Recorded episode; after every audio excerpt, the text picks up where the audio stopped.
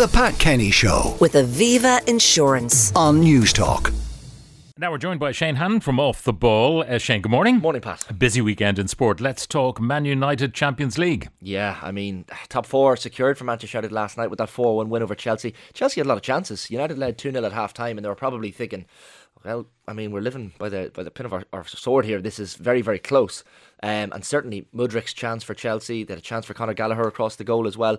But it was United and Casemiro really pulling the strings. He ended up getting player of the match.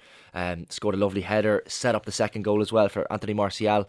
Uh, look, United fans can say what they like about Anthony Martial. He hasn't been great this season, but he's gotten the score sheet in the last couple of games.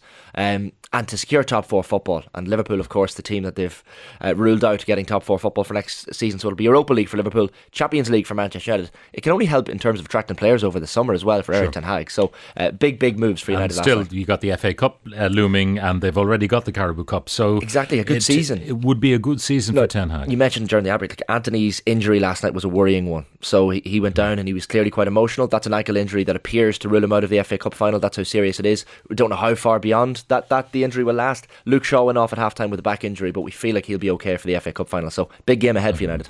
Now, uh, what really is interesting, I suppose, is is the drop. Yeah, we, we have no title race to, to look forward to in the last day of the season, but we certainly have a battle at the bottom of the, the table, Pat, as you said. So all three of the teams that are in risk of relegation and joining uh, Southampton, of course, uh, in the Championship next season, Everton, who are home to Bournemouth, Leeds are home to Spurs, and Leicester City are home to West Ham United. So it's it's delicately poised because you look at the, the table and you think, right, Everton are in, in prime position, 33 points, two clear of both Leicester and Leeds in the drop zone.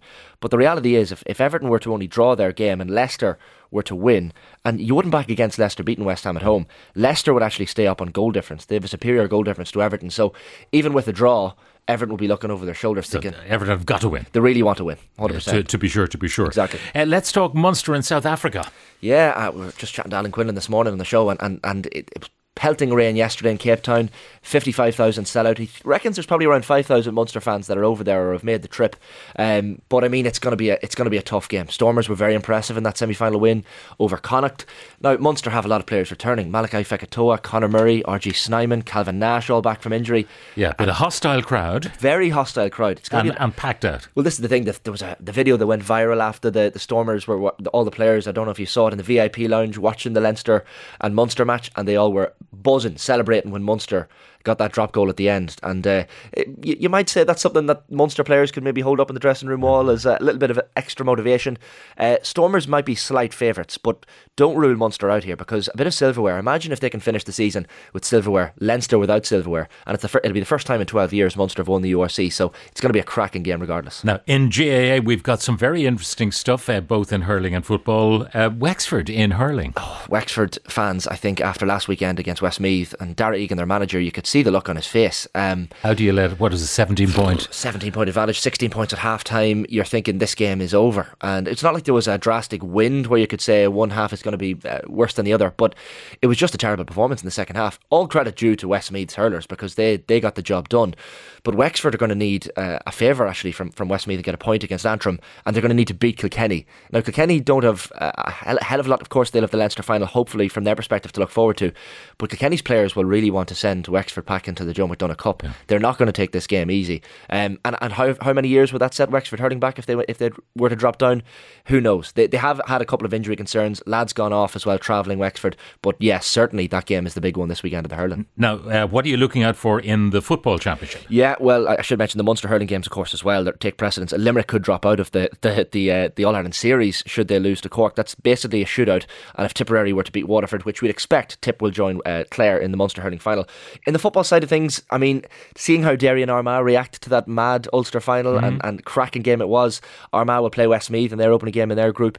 Derry welcome Monaghan to Celtic Park. They, of course, met in the Ulster Championship uh, only a matter of weeks ago, but uh, Monaghan will be hoping to close the gap slightly on, on, on that game. That's at Celtic Park, up in Derry at 7 o'clock. And the Dubs back in action against Roscommon. Roscommon. The Rossies will fancy it. It's in Croke Park, which is the only thing I would say. Um, but obviously, with Stephen Cluxton back in the team, McCaffrey, Mannion, these lads firing all cylinders, you'd have to fancy the dubs. And it turns out, we saw last weekend with Mayo beating Kerry, finishing top in your group actually matters. It gives you an extra week's break, you avoid an extra game as well. So I think these teams will be keen to win the opening game. Louth play Cork as well. That's also in Kerry and Mayo's group. So a lot of cracking games. And after the lost Grand Prix, we have Monte Carlo. Yeah, I mean, this is where all the, the rich people come out and fa- people who have no interest whatsoever in Formula One uh, just get there for their Instagram photos and, and show off their wealth a little bit and uh, roll the, the boat up into the into the harbour there in Monte Carlo. Um, I, I think it's going to be it's going to be a decent race. The only thing is Red Bull are the car with the pace.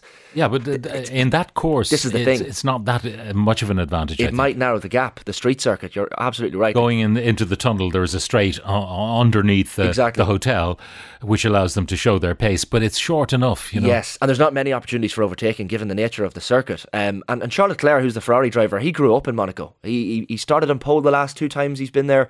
Um, so the qualifying is going to be very very important tomorrow to see who qualifies on pole. And some showers predicted for race day. Yeah, I mean it, it just adds to it. If you have a street race with a wet track, I mean, you're it's a recipe for disaster. It could be all out carnage. There was all these rumours during the week of Lewis Hamilton joining Ferrari and back and forth. I think it was just because there was an off week in Formula One. All, there's always these stories that come out. He has denied them, and he'll continue with Mercedes.